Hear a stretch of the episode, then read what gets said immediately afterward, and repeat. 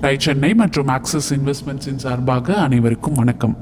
தன்னோட BE final இயரில் Hindustan Unilever கம்பெனியில் ப்ராஜெக்ட் செஞ்சுட்டு இருந்தப்போ ஏற்பட்ட அந்த எண்ணம் தான் ஒரு தொழிலை உருவாக்கணுங்கிற கனவை மெய்ப்பட வச்சுது அப்படின்னு போன பகுதியில் பார்த்தோம்.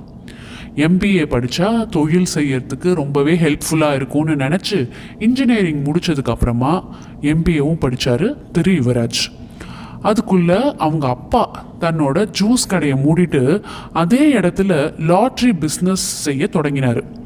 இவரும் எம்பிஏ முடிச்சுட்டு வரவே ஏதாவது பிஸ்னஸ் ஆரம்பிக்கணும்னு நினச்சதுனால அப்பாவோட அந்த லாட்ரி பிஸ்னஸையும் பார்த்துக்கலாம் அப்படின்னு தோணுச்சு. அந்த பிஸ்னஸும் நல்லாவே போயிட்டு இருந்தது. இவர் அதை டேக் ஓவர் செஞ்சு லாட்ரி மொத்த பிஸ்னஸாக செய்ய தொடங்கினார். நம்ம நினைக்கிறதெல்லாம் நடந்துடுமா அப்படின்னு சொல்லிட்டு இருந்தோமே அதுக்கு ஏற்ற மாதிரி நல்லா நடந்துட்டு இருந்த அந்த லாட்ரி வியாபாரத்துக்கு வந்தது ஒரு வினை. கவர்மெண்ட்ல லாட்ரி வியாபாரத்துக்கு தடை விதிச்சாங்க. கடையை மூட வேண்டிய ஒரு நிலைமை. இப்போ தனக்குன்னு திருமணமாகி ஒரு குடும்பம் வேற இருக்கு இல்லையா? ஏதாவது செய்யணுமே. அந்த பொறுப்பு இருக்கே. இப்போ வாட் நெக்ஸ்ட் அப்படிங்கிற நிலைமைக்கு வந்தாச்சு.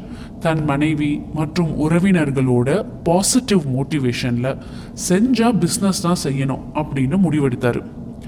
ஒரு சூப் கடை ஒன்று தொடங்கினார்.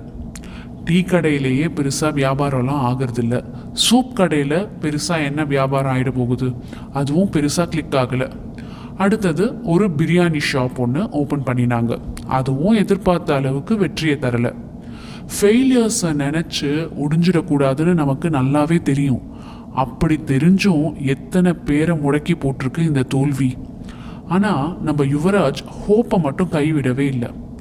அவரோட நெருங்கிய உறவினர் ஒருத்தர் இந்த ஓல்டு மொபைல்ஸ் எல்லாம் வாங்கி ரீசேல் பிஸ்னஸ் ஒன்று செஞ்சுட்டு இருந்தாரு அவர் இதை பற்றி சொல்லவே இந்த மொபைல் பிஸ்னஸில் ஆர்வம் வர தொடங்கிச்சு.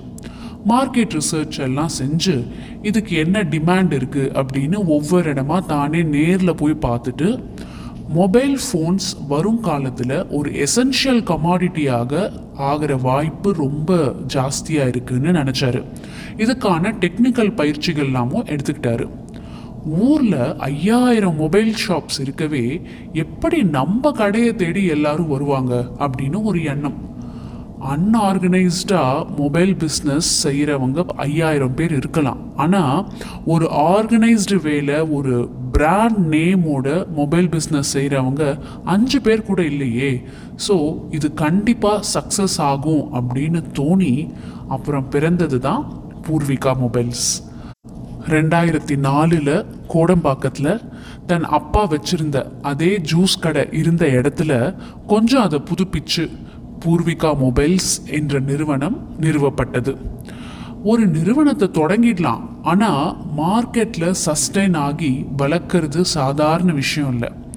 பூர்விகா வளர்ந்த கதையை பற்றி தெரிஞ்சுக்க தொடர்ந்து எங்களுடன் இணைந்திருங்கள். அதுவரை டை சென்னை மற்றும் ஆக்சிஸ் இன்வெஸ்ட்மெண்ட்ஸின் சார்பாக அனைவருக்கும் வணக்கம்.